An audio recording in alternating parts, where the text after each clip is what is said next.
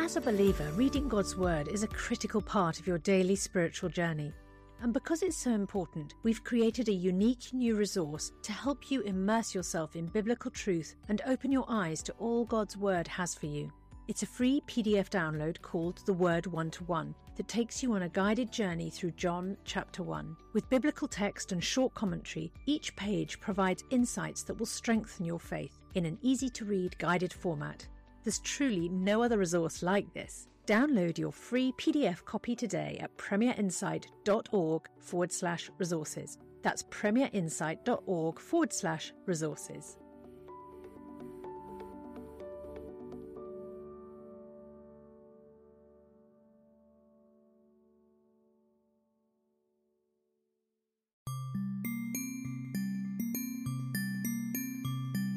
Matters of Life and Death. A podcast from Premier Unbelievable.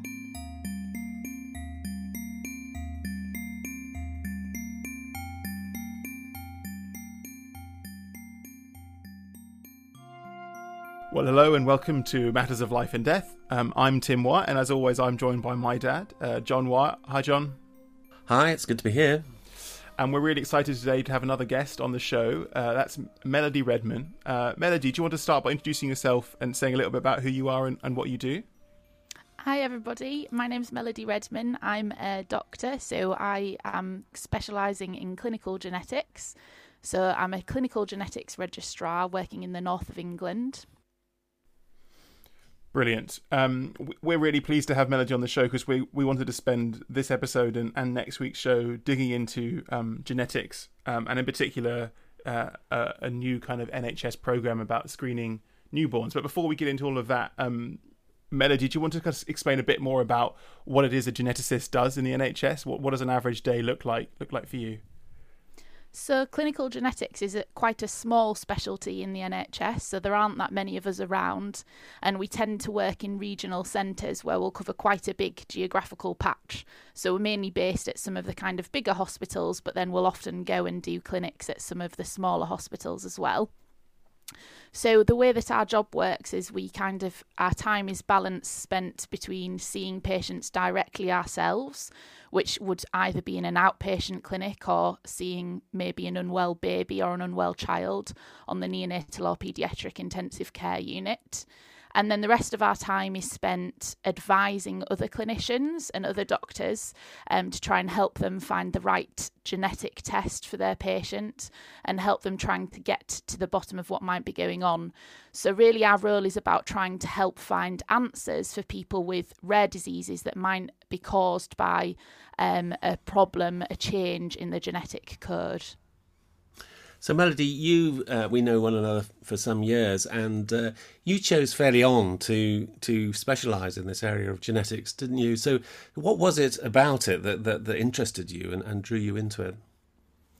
Yes, yeah, so before I worked in clinical genetics, I um, worked for a few years in paediatrics, children's medicine, and um, one of the things that I really I'm interested in is the kind of interplay between science and technologies and healthcare. And one of the things that's really interesting about clinical genetics is we're constantly kind of at the forefront of science, and there's constantly new um, advances in technology and genetic testing that's available. And I find that really interesting from kind of an ethical point of view, thinking about um, what how technology should be used. But then also it's a specialty where communication is really important, because often we'll be seeing patients and families at really challenging points in their lives. We may be um, breaking some bad news to them about a result. Um, and they might have some challenging decisions to make about once they found out what that result is. Um, so I really value that it's a mixture of science and um, quite heavy on the communication skills. Yeah, that's really interesting, because um, in my job previously working as a paediatrician, that was it was a similar kind of mix, and, and, and often you have this very stressful and, and, and but on the other hand a great privilege when you're having very difficult and sometimes very painful conversations with parents, aren't you? And explaining what the testing has shown, and, and trying to explain what, what the implications might be.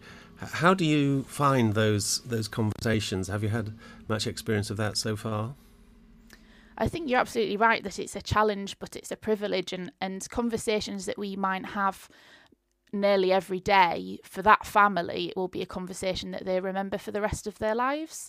And um, that's quite humbling to have that opportunity to really kind of engage with someone at a really vulnerable time. Um, it is challenging, and I think it, one of the important things is for me to constantly remind myself that even though I may be behind on my clinic list, I may be running over time and things, it's really important to give each individual family and each individual patient the time that they need, because it, it is, you know, going to be such a important encounter for them. Yeah, and I think that um, I...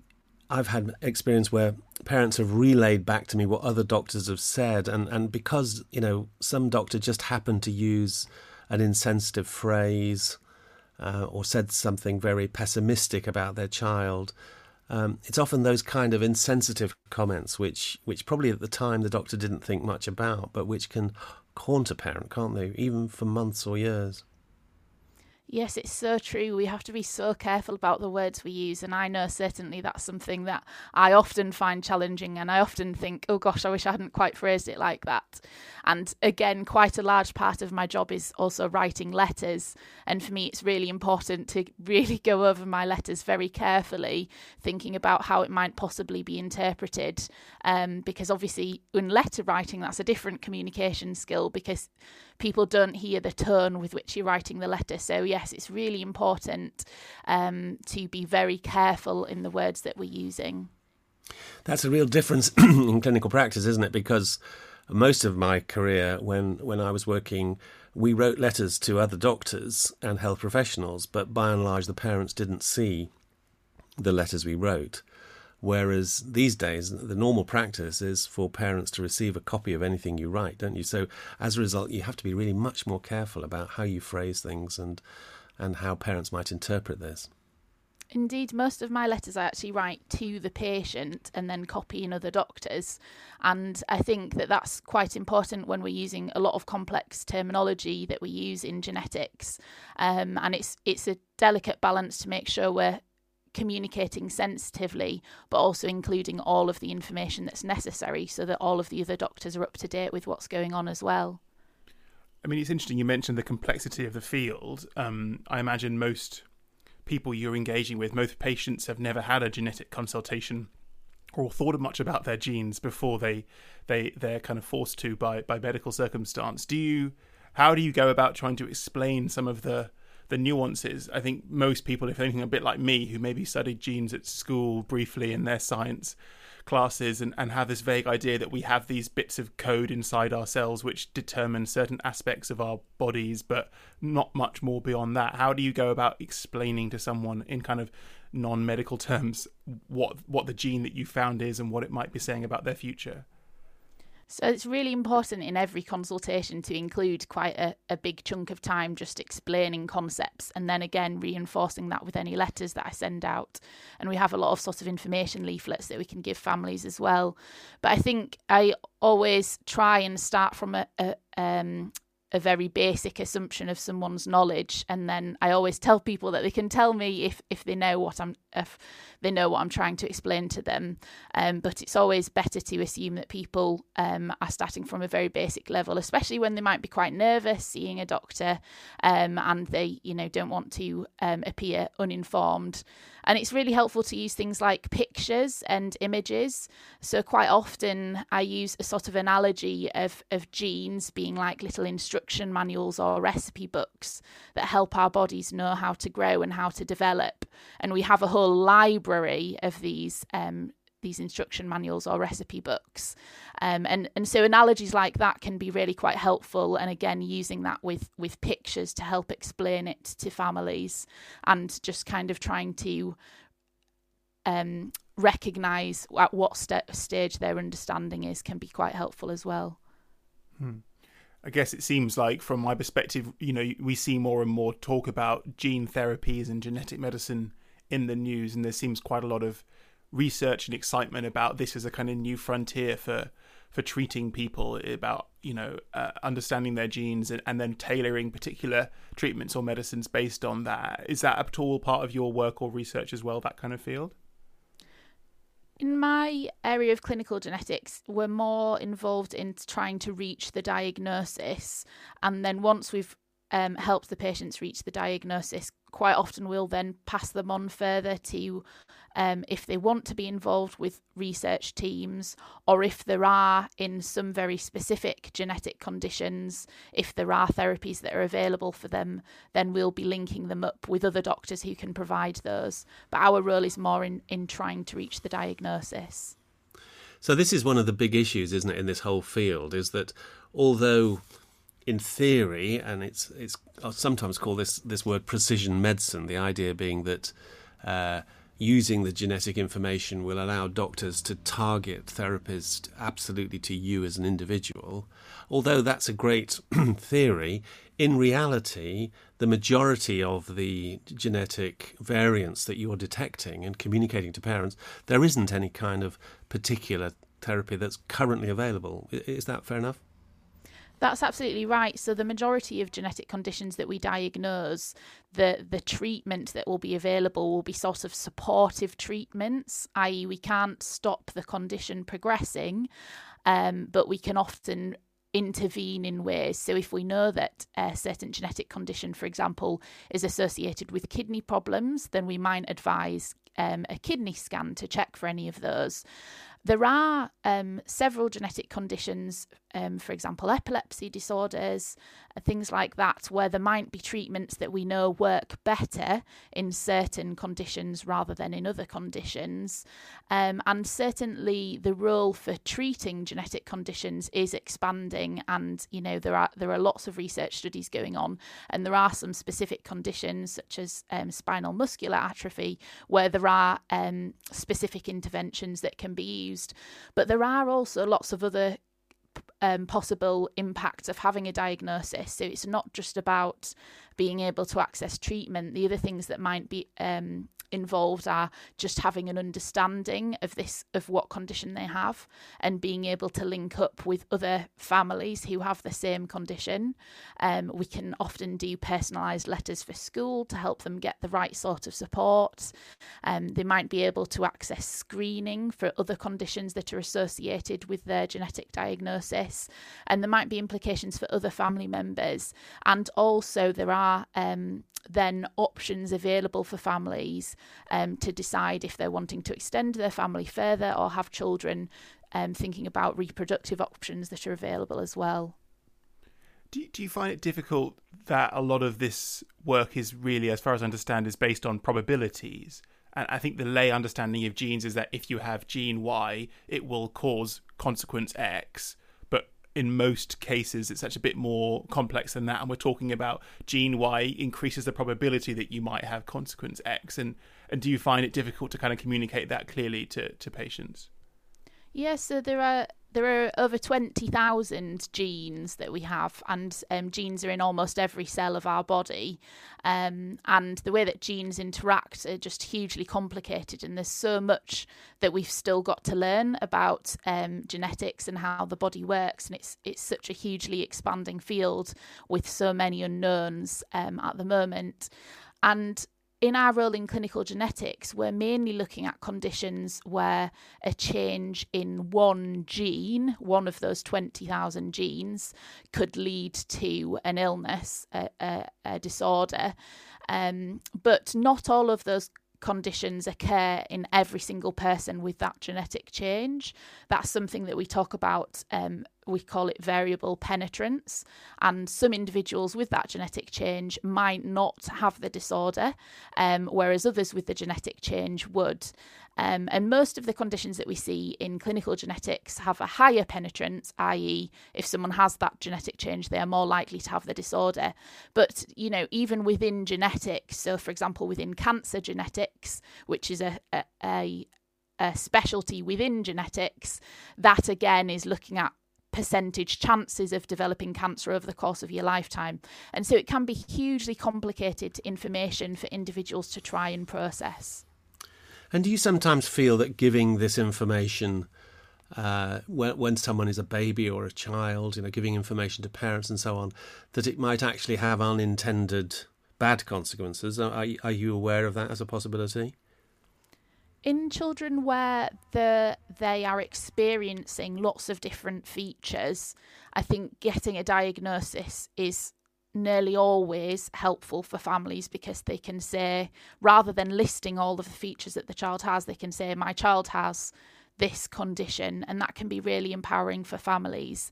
However, there are definite challenges with that. So first of all, if they have a very, very rare disease where there is only a few children in the whole world with that condition, actually, all of a sudden, they've got a very, very small support network. Um, and it might be that there's only a handful of patients known with that, and They, they suddenly feel very isolate, isolated, whereas when they have a general um, genetic undiagnosed condition, there's a very, very large national support group for that um, called Syndromes Without a Name, which is a fantastic organisation.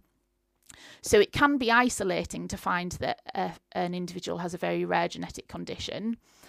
And then there are also other challenges. So if a family, if we look at the inheritance of that genetic condition, it may be that it's new in a child for the first time. It may be that they have inherited it from their parents, and that can cause lots of problems with um, guilt and um, parents feeling it's my fault, even though actually they obviously had no choice in passing on that condition and didn't know about that. And then also it does pose really challenging questions about sharing genetic information within families. So if there are implications potentially for other family members, and challenging decisions about what to do in the future about having other children, um, and if there is a risk of a future child also having that condition. So well, it's, to me, this is one of the fascinating things about why genetics is different from other kind of medical diagnoses, isn't it? So if I'm diagnosed with some kind of problem, you know, usually a medical problem, usually that has implications for me and my future, but it doesn't really have any direct implications for anyone else.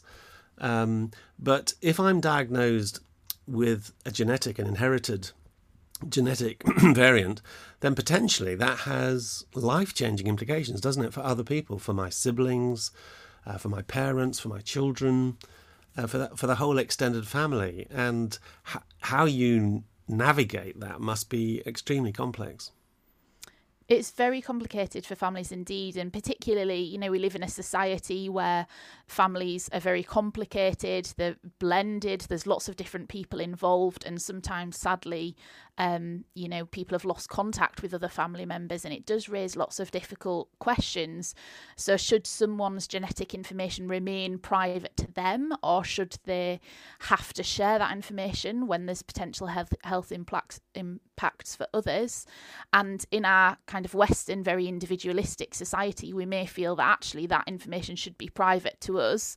However, there are implications for other family members, and, and certainly as doctors, we also have to kind of very carefully weigh up the potential um, risks and consequences for other family members if that information isn't shared.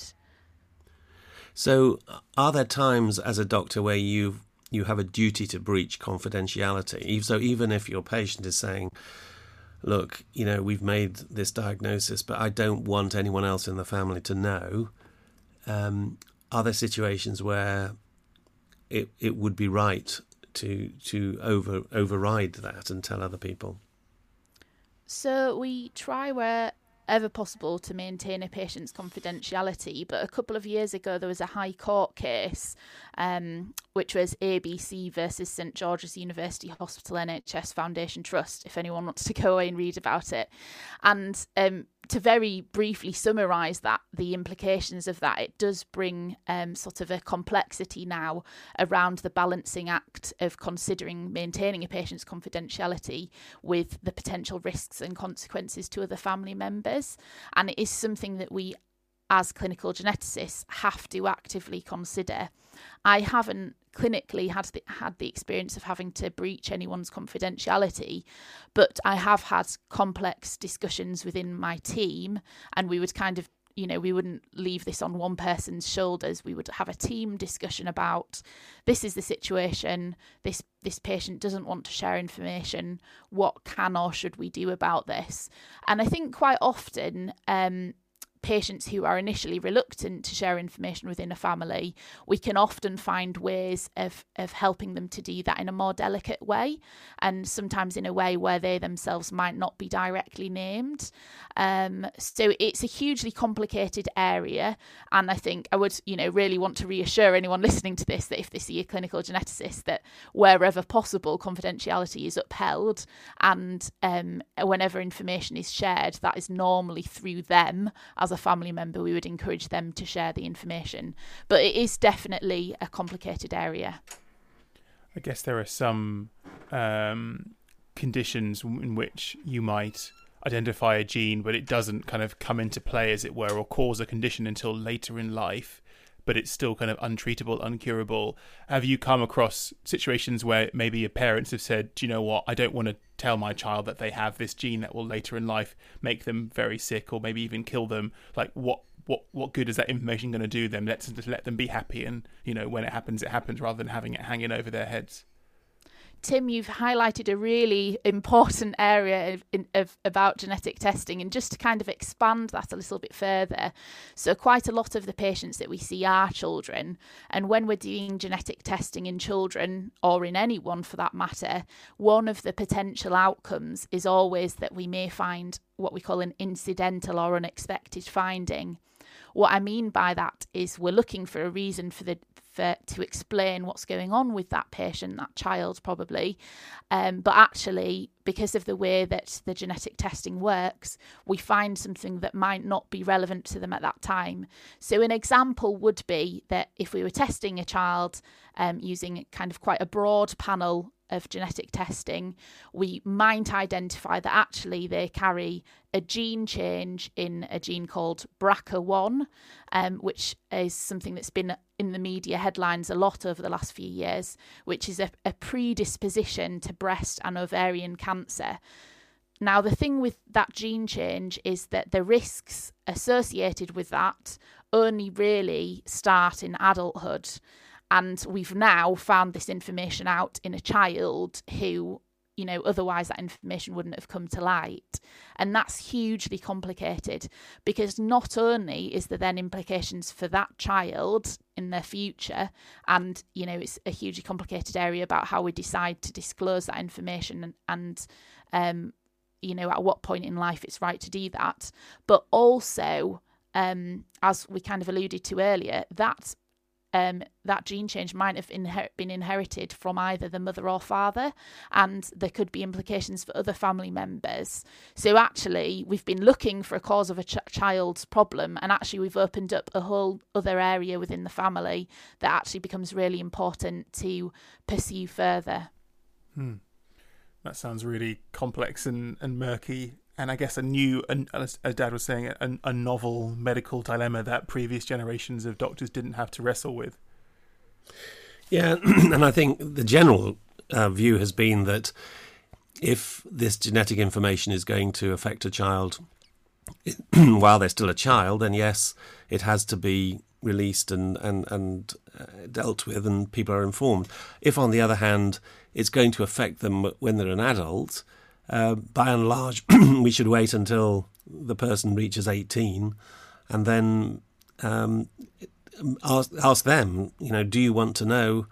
Um, we know something about you. We've got your genetic information. Yeah, well, exactly. I mean, is that what happens, uh, Melody? So, depending on what we found, we would then again, as a team, have a discussion about the wording that's that's on the genetic report, for example. So sometimes we can sensitively word it and say, we found out something that will be of, re- of relevance for when this child is an adult. Please encourage them to um, come back to us at an age-appropriate time. So sometimes we can kind of delay that sharing of information.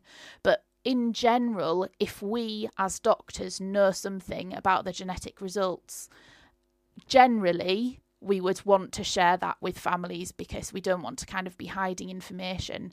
In the example that I just used of the breast and ovarian uh, cancer predisposition, that actually, even though um, might not be relevant for that child at that point in time, it might be re- of relevance now for that child's mother. Um, and so things like that can make it much more complicated, because even though for that child, we might not want to kind of share that information right now when they're two years old and it's of absolutely no relevance to them, but actually we might need to share it within the wider family.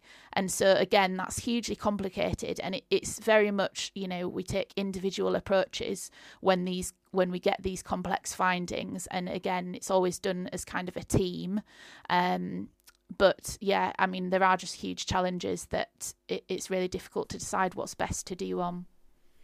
I guess the other thing about genes is that they store other incidental information that you might not be looking for. I mean, a classic example, I don't know if you've ever come across this or heard of this, is is is when you test both the parents and a child and discover that, contrary to the story being presented, the child might not be genetically related to one of their parents, and then who do you share that information with if it was discovered by accident and that kind of thing? Is that is that a live concern? That is a very live concern, and indeed I have come across that in families. Um, and we, when we are doing a form of testing called whole genome sequencing, um, which I can, can explain more about later, but when we do that form of testing, ideally we should compare the child with both of their, their biological parents, because it helps the lab interpret the results. And whenever we do that form of testing, we always tell families that this will reveal um, whether or not you are the true biological parents. And um, there is ongoing discussions sort of nationally as to if that should always be shared within the family. So, for example, if we found a case of non-paternity where the dad was compared to the child's sample and actually we saw that they were not genetically related, um, there are ongoing discussions as to in what circumstances should that information be shared. And it might not always be shared if we do find that. Um, but it may be that it is of clinical relevance to share that information if there are risks to other people in the family, for example. Um, so yes, it's a, a hugely complicated area, something that we always warn families about. And then if we do find that, again, it's a discussion of weighing up all of the kind of potential consequences of if we do share that information. We're kind of coming towards the end of this um, this week's podcast, but I wanted to ask before we close, how, how does your your kind of faith interact with your work in this field? I mean, it feels like a lot about genetics is is, is quite deterministic. It's a lot about, you know, saying what is baked into your your cells from the moment you were conceived is telling the story of your future life. Do you ever wrestle with that as a as a Christian, as a believer who who thinks that actually there's a bigger story in the universe at play here, or, or how else might your faith interact with your work? I think that my faith is a huge reason that I went into this line of work as well. Um, and I think that it's a really challenging area, and certainly as a Christian, I just have such a great hope within me that even though um, there are so many problems in the genome, and we all have um, problems in our genetic code. You know, I have this eternal hope that there will be a time where there'll be no more death or mourning or crying or pain, and the old order of things will have passed away, which is from Revelation. So I have that hope in the future. But also I do, um, you know, as a Christian, constantly weigh up all of these sort of ethical implications of decisions that we make, and um again, thinking of, of the technologies that we use and what is the best way to use them. And, you know, I, I believe that with almost all technologies that we have, there are positive ways to use them. And there are, there are ways that can be more harmful, or that can promote health inequalities or have other kind of un, unintended consequences. And so for me, it's really important to be weighing up those things regularly, sort of discussing them with other Christians, and then trying to have a voice on things where I think it's important to to um, speak out about them.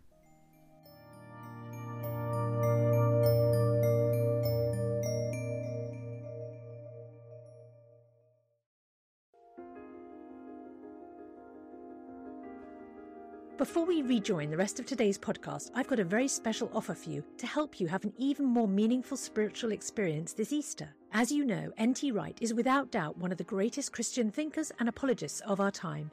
And some of Tom Wright's answers to questions about Jesus' death, resurrection and return are some of the most poignant and thought-provoking.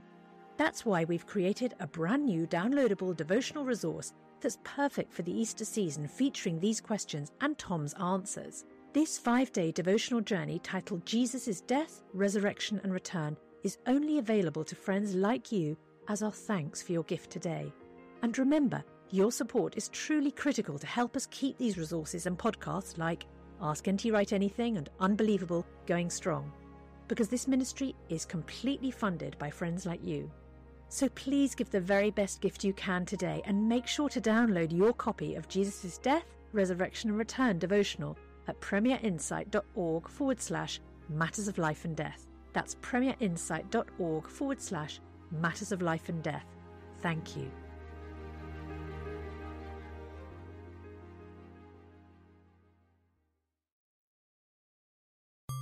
You're listening to Matters of Life and Death, a podcast from Premier Unbelievable.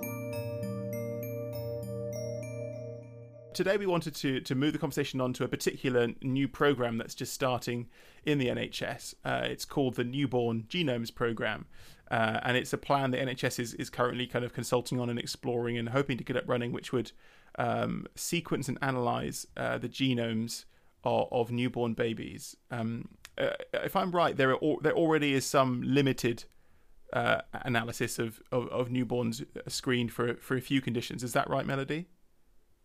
Yes, that's correct. So um, on day five of life, normally, uh, as many parents who are listening to this might remember, um, the baby will have a little heel prick test done, um, and then that um, little bit of blood will get sent off. And we normally look for about nine conditions that would be important to know about um, as a baby, because there's important implications for um, treatments that can really affect um, that baby growing up.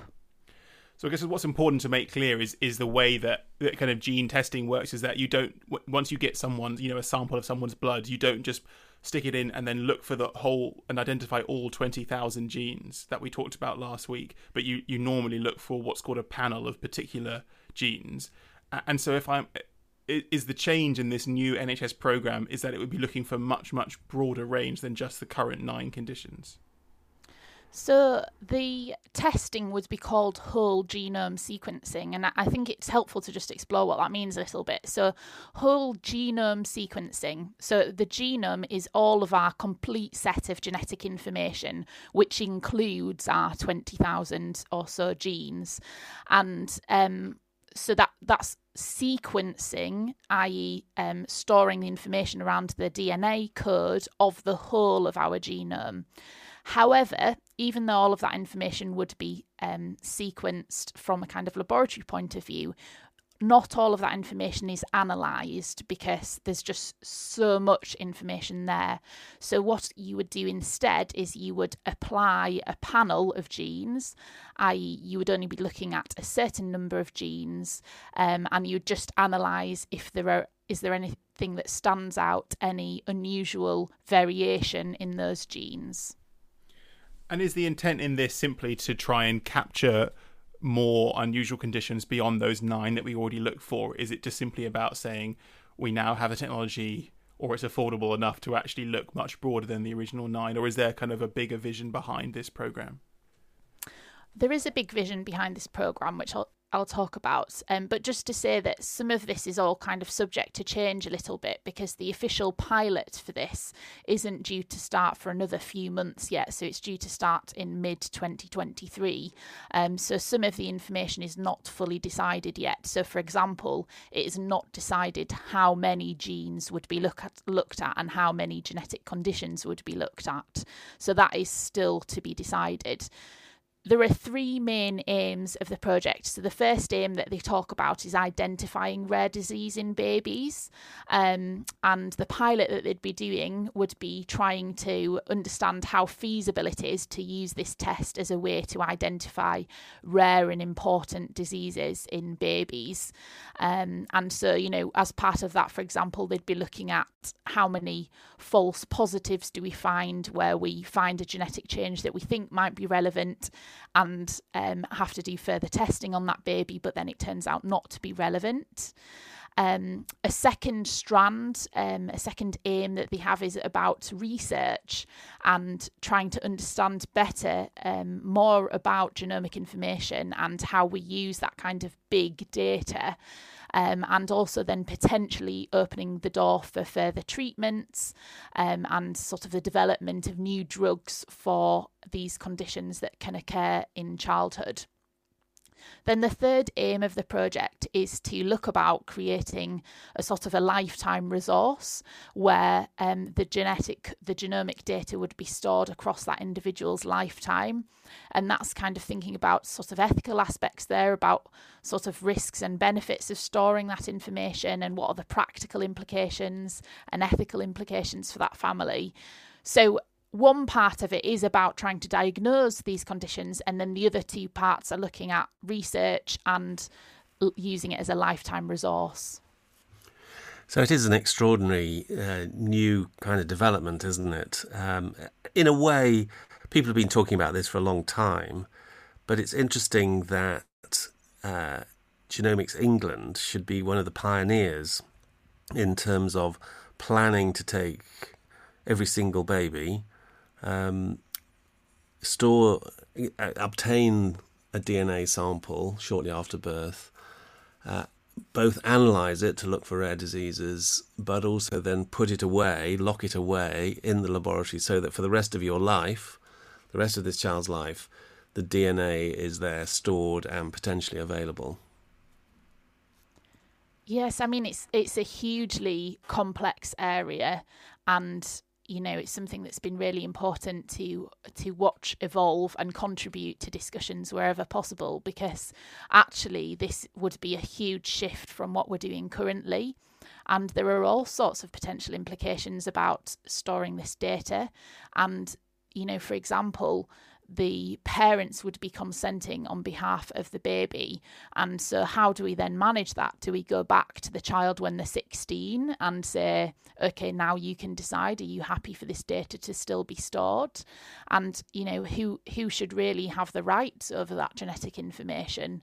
Um, and also, where do we draw the line in things that we want to identify? Should we be identifying things that will only affect the child when they're a baby, or should we look should we set an age of, well, you know, if it's a condition that appears before the age of five, then that should be our threshold for identifying these conditions. And I think, you know, one of the really interesting, well, challenging areas really will be looking at how it impacts Um, that parent's development of the relationship with their child. So if you know your child's going to develop a serious condition from, uh, you know, around the age of five, although of course we can never predict predict these things exactly, then actually does that affect the way that you bond with the child, the way that you um, treat them as a baby, even though there's no direct implications at that time? It's hugely challenging, and, you know, there's so many big questions around this. One of the things that's slightly confusing to me about the program is that it, it says that they would, so you obviously you wouldn't just do the test when the child is born, but as you say, you store the the the sample in a big kind of library of of, of genomes. Um, but they, it says they'll be kind of de-identified, um, uh, so you can't, I guess, um, it's not it's not going to be listed under your name, as it were. It'll just be a D N A sample of a of a human being to allow kind of research and that kind of thing. But then they also say that that it will be a lifetime genomic record, which you could be reanalyzed in thirty, forty years time when we have new technology. So how is that possible if it's been de-identified? I don't quite follow how it's going to be simultaneously this kind of resource for yourself and also a huge kind of library for, for other research. We all have a unique um, genomic code, genetic code. So actually, you can never truly anonymize someone's um, genomic sequence because it would be unique to them. But you can de-identify it by storing the sort of identifying information such as name, date of birth, et cetera, in a separate area. And we do currently have um, something called the National Genomics Research Library, which is is Um, storing information where families consent. their um, genomic sequence is stored as part of this national library, and people can apply to access it, and they have to go through kind of a, a proper application process, so not just anyone could access it. But what they could ultimately access is de-identified, so without your name, information to try and, you know, if, if it's a researcher who wants to analyse that. Um, Controversially, there are also, you know, potentials in the future that that could be used for commercial reasons, although, you know, there are sort of promises that it would never be able to be accessed by insurance companies, for example. But, you know, it's a really important question of who should be able to access that information and what can that information be used for. And we're at very early stages at the moment of this kind of development of this national resource. And certainly through the newborn um, screening, whole genome screening process, again, there's lots of questions about how, how could that information be used in the future. And it does seem as though England in many ways is pushing ahead faster than most other countries in the world in this kind of area. Uh, and why do you think that is? Why should England be uh, seen as, as pioneering um, this highly controversial and, and experimental approach? So there was a commitment in the N H S long-term plan um, to deliver a certain amount of genomic testing. So the newborn um, screening wasn't part of that commitment, but there was a real commitment to make um, England and to make the N H S a, a pioneer and a world leader in genomic testing. And, you know, if we look back historically, if we look back sort of ten years ago when London was ho- hosting the Olympics, David Cameron, who was the Prime Minister at the time, had announced the one hundred thousand Genomes Project. Um, and again, kind of historically, we've seen Um, so, so the one hundred thousand Genomes Project was a project to sequence one hundred thousand genomes, um, which was a huge task. It took um, around six years. And this newborn whole genome um, sequencing project has kind of arisen as a further step out of the success of that project. And we do see over the past and it, over recent years, there is a real push in our country to be seen as world leaders in this area. But we have to be really careful, of course, when we're pushing forward with new technologies. Just because we can do something, of course, it doesn't always mean that we should do something. And we need to always be evaluating, well, what are the potential consequences if we do do this? And and is it primarily coming from the politicians? Is it coming from the genetic scientists themselves? Um, is it, is it coming from commercial, you know, the commercial potential? Uh, or or is it all of those? How do you, what are the drivers behind this, do you think? I think there's a real combination. And I think that, you know, genomic data and this concept of having access to big data, it is potentially a very powerful tool, and there are lots of people who could benefit from that. And um, so I think there are lots of key players who are, who are really pushing this forward. Um, and so I think, you know, it's the combination of all of those efforts really that are trying to push this forward.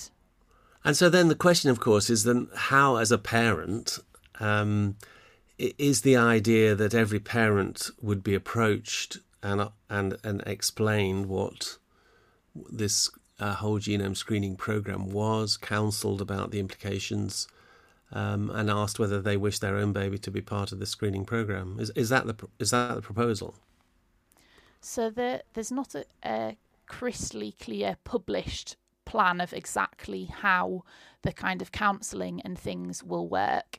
Um, and I don't don't have any kind of further access to information about that.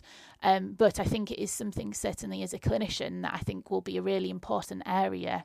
Whenever we are doing whole genome sequencing as a test, we spend a great deal of time discussing with families the potential implications. And there are a lot of different potential implications. And it's something that families really need a lot of time to consider and a lot of information to consider. And so that sort of counselling about the testing will be hugely important. For me as a clinician, I have concerns about resources. Um, so, you know, at the moment it's taking nearly a year for us to get a lot of our results back for patients who were doing whole genome sequencing on. And, you know, we have, have a hugely stretched service already. and there are huge issues around um, both the sort of clinical genetics side of things and the lab genetics side of things, and ensuring that there are enough resources. And for this project to go ahead, I think we need to be really careful acknowledging that there are huge resource issues and making sure that um, families still get the time that they need to consider if this is actually something that they want to go ahead with. Is there another issue around kind of the concept of giving informed consent? I mean, people will be familiar with the idea that, you know, bef- before you, um, you know, go for an operation or, or, or any kind of treatment, you, the doctor sits you down and, and says, you know, I need to inform you so that you can give informed consent about whether you want to go ahead with this. And obviously, as you, as you mentioned, it will be the parents giving consent on behalf of their child. But it's quite hard to, for, for that to be truly informed, because we don't know what it will mean to store my child's D N A for the whole of their life, because we have no idea in twenty sixty what implications having a full sequence of my genome will have, and what new diseases I might find, what new treatments might be available, what the, the cost benefit analysis of that will be. So it strikes me that giving truly informed consent for something so far reaching is is quite difficult. Yeah, you're absolutely right, Tim. Um, we we are very careful in genetics when we think about the concept of consent, because you know, as you've, you've talked about going for surgery, a, a surgeon will often outline all of the p- possible outcomes, so bleeding, infection, death, even, et cetera. Whereas when we are doing genetic testing, because we are potentially testing for so many different things, we can't go through every possible outcome. So we can't really do this, this what we would historically call fully informed consent. So the findings that we might get from, from testing could be quite complex, they could be uncertain, they could be unexpected.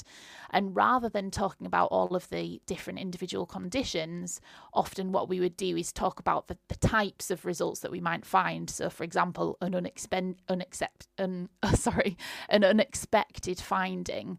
Um, and so we, we often talk about having a record of discussion rather than a patient ty- signing a consent form, as might be done for surgical procedures. Hmm. I wonder if you have, if you are aware of or have any thoughts on, on the kind of concerns that some people, including Christians, might have about the kind of implications for society about building up an enormous library of of of children's um, genomes. Uh, people, you know, some people fear there might be kind of authoritarian political implications if if a future government is able to kind of access and identify everyone's genetic information, that we're kind of giving away something quite personal and, and quite intimate, and and not really sure if the people that we can, we can trust those who hold on to it. I don't know if you have any thoughts on, on that angle, or how you'd respond to concerns if a parent raised them, some of those issues. I think that um, from what I can understand of this process so far, that that parents will be given a choice as to whether or not they will allow their, their data to also be used for the research purposes, although again, that's not completely clear. When we are doing whole genome sequencing for, for patients at the moment, we give them a choice as to whether or not they want to be part of that um, library of information. And it's always important to make sure uh, their family understand what they're signing up to. But the, you have raised an issue, a, a bigger issue about sort of that, that idea of big data. And I think that we have to be really careful with big data, because we've seen historically examples of how this can be really positive. And, you know, we can, on a population level, identify uh, through big data, we've been able to identify things like modifiable risk factors for certain conditions. And that can be really helpful information. But we have also seen examples in society of big data being used for commercial gain or for other harmful purposes. And so I think, you know, it is a really challenging area deciding um, as an individual if you would want to be, if you would want your um, genomic information to be stored that way. And as we've discussed, genomic in- information is unique to you. So even though it can be anonymized, uh, it cannot be anonymized, it would be de-identified. And that's, again, quite an important concept to think about carefully. And, you know, as Christians, we see an example example in, in the Bible that I often think of, thinking about the Tower of Babel. And, you know, that um, if we try and make us a name for ourselves, Um, we need to be really careful that what we're doing is um, sort of aligning with God's will, rather than trying to make, make a name for ourselves as a country or as a profession, um, because, you know, otherwise there can be a harmful fallout from that. I think big data is a really complex area, and there's lots of sort of difficult things to discuss about that. I mean, if you're taking a sort of slightly cynical or fatalistic view, you, you could say that basically we can't put the D N A genie back in the bottle. Um, ultimately, everyone is going to have their D N A sequenced, whether we like it or not, and it's going to be obtained in by fair means or foul, and therefore maybe it's better to do it in this sort of highly regulated, carefully examined, publicly accountable method rather than in a more covert uh, ways. I mean, think about the police building up its own D N A database. Um, I, I suspect that once a, a, a national database is available, there will be all kinds of implications um, for law enforcement, for um, forensics, of all kinds of different implications. But maybe we can't we can't stop that. Maybe it's it's going to happen anyway. What, what do you think about that? I certainly know that the individuals that are running this newborn whole genome sequencing project are very keen on, on establishing trust, and they know that trust is necessary for the success of this project, and so they want to kind of encourage that. Um, so I think that's kind of on an individual level, um, individuals who are pushing this forward really want the public to trust this, and therefore are, are very careful about how the data will be used. Um, but of course, you know, over time, data can be used in different ways, and things that were previously not thought to be acceptable might end up becoming acceptable. Um, something that always comes to mind for me, I'm not sure if, if many people here have, have watched the film Gattaca. I would really encourage you to watch it. Um, it's about a sort of um, near-dystopian future where um, individuals in society are um, sort of viewed based on their genetic code, and their place in society is determined by their genetic code. And it's a really interesting film that explores that further. And I think it's really important for us as Christians to be really careful of Um, health inequalities that could arise as a result of of um, of understanding someone's genomic information, because actually, you know, if you have an increased risk of cancers, for example, in the family, you have no control over that. It's not like you can, you're a smoker and you can stop smoking, or that um, you don't exercise enough and you can do more exercise. Actually, you have no influence over your genetic code.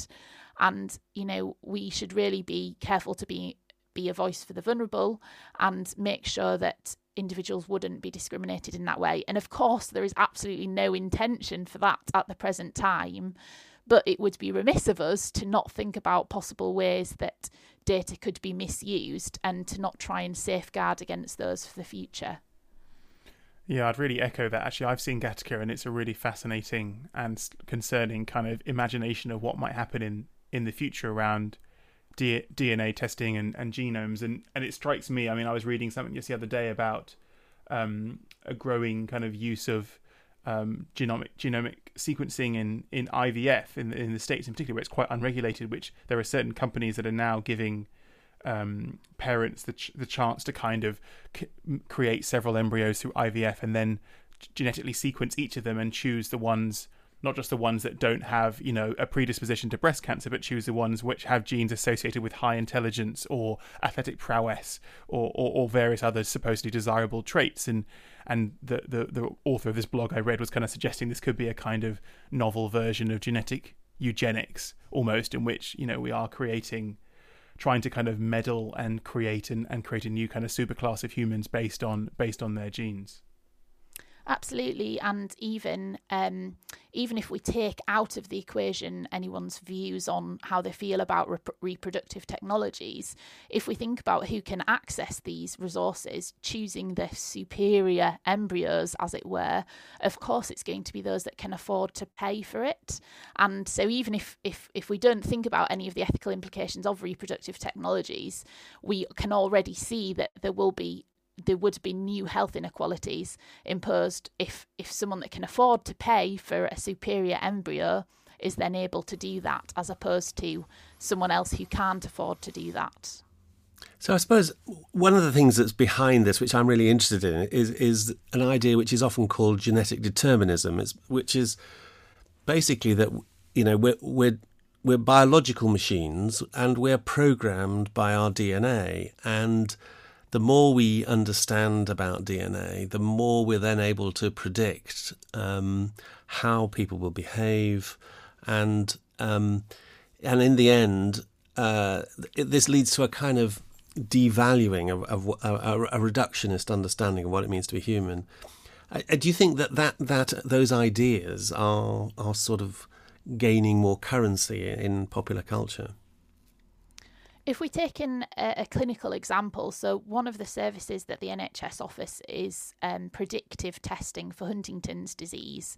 So Huntington's um, is a really um, sort of um, difficult disorder where um, someone will deteriorate, and if they have that condition, um, then there's a fifty percent or one in two chance that each of their children will be affected by that condition. And in the N H S, we offer testing for children once they've, you know, reached adulthood, once they're eighteen or above, to access testing to see if they will develop Huntington's disease. And it's something quite different to a lot of the other testing that we do because, um, first of all, a fam- a, an individual will have to have quite a lot of counselling before they before we agree to do that testing.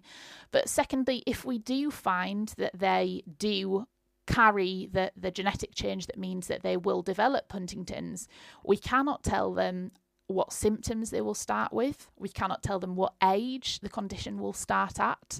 And so they just have this vague understanding of at some time in the future, they will develop Huntington's disease. Now, of course, there's a million and one things that could happen in between that. You know, they might get hit by a bus one day before they ever reach the age where they would have developed Huntington's. And having that knowledge, um, for some individuals, it's really empowering, and they will make different life decisions. And, you know, I saw a great example of, of um, someone who got really involved with a Huntington's disease charity and helping other people because he knew that he some at some point would likely develop that condition. But we also um, see families where there's Um, family breakdown. Once someone knows that they have that condition, they think, actually, you know, I don't want to have my own children, I don't want to be with a partner because I don't want them to see this happen to me later in life. And so having an understanding of something that um, that would happen in the future if you live to the age where you would develop it, it's actually has huge implications for the way that you live day to day in the meantime. And it's really hard to know um, if an individual would use that information in a positive way or in a negative way. And even if they do use it in a positive way, it's hard to fully understand what's going on in their mind on a day to day basis of having to process the knowledge that, that that will happen at some point in their life. And I guess further from that, do you think as Christians we need to actively resist the idea that we are kind of prisoners of our biology, and that what is written into our genome it determines not just our kind of physical characteristics and whether we have a certain disease, but who we are as people? And actually, as Christians, we have to constantly be trying to refound our identity in, in who we are in Christ, in the image of God, not in what we're looking on the inside of our of our of our genome. I couldn't agree more. I think, you know, our identity as, as Christians is as children of God. And we know that the genome is corrupt and marred. And we know that um, we have a hope in, in an eternal hope that of restoration. And, um, you know, some I, I'm not saying it's negative to always know this information, because it definitely for some families can be really helpful and really empowering. But it can also be it's just really something that we shouldn't become sort of really preoccupied by, because actually, yes, our identity is as children of God. We might be children of God who on this earth have X condition, and we must be compassionate to recognise that actually a lot of genetic conditions can be completely life-changing and, you know, really difficult for families to manage. And we must always be compassionate about that. But first and foremost, we are our identity is in being children of God rather than in our genome. Well, we're kind of running out of time, but just, just before we end, um, Melody, there might be people listening to this who've who've been quite personally affected by what we've been talking about, who have some experience of this uh, in their in their own families. Um, is there any kind of resources or any way you could signpost people to if they wanted to pursue this? There's a really good um, charity called Unique, which we'll we'll share the link for, but it's rare chromo dot org. And that's a really helpful website, which sort of is quite a generic one um, that explores lots of different sort of chromosomal and some genetic disorders as well. For um, very specific conditions, there are lots of um, specific patient support groups as well, and I think quite often it can be helpful for individuals to be connected with other families, um, but also if if this has affected you because you know someone who has a genetic condition or has difficult difficult decisions to make around this area, you know, it's really important to walk alongside people and to be there to listen to them and explore these areas with, because they are new ish areas and they're hard for people to wrestle with, and different families will come to different decisions about what's right for them. Um, so, you know, walking alongside someone and being there through these difficult um, discussions and difficult decisions can be really powerful as well. Brilliant. Yeah, thank you so much, Melody. It's been absolutely fascinating having you this week and last week, um, digging through this really interesting area of genetics. Um, we're so grateful for your expertise and your time, um, and thanks as always, uh, John, uh, and thank you to the listener. Thank you for, for going on this journey with us. I hope it's, you found it interesting and useful. Um, as always, there's there's lots of resources, including stuff on this area, if you want to to read uh, or, or listen or watch to on, on John's website. That's john wyatt dot com.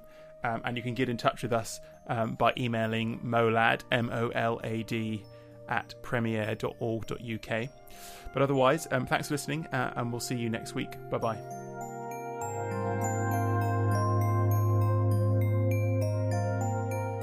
You've been listening to Matters of Life and Death, a podcast from Premier Unbelievable.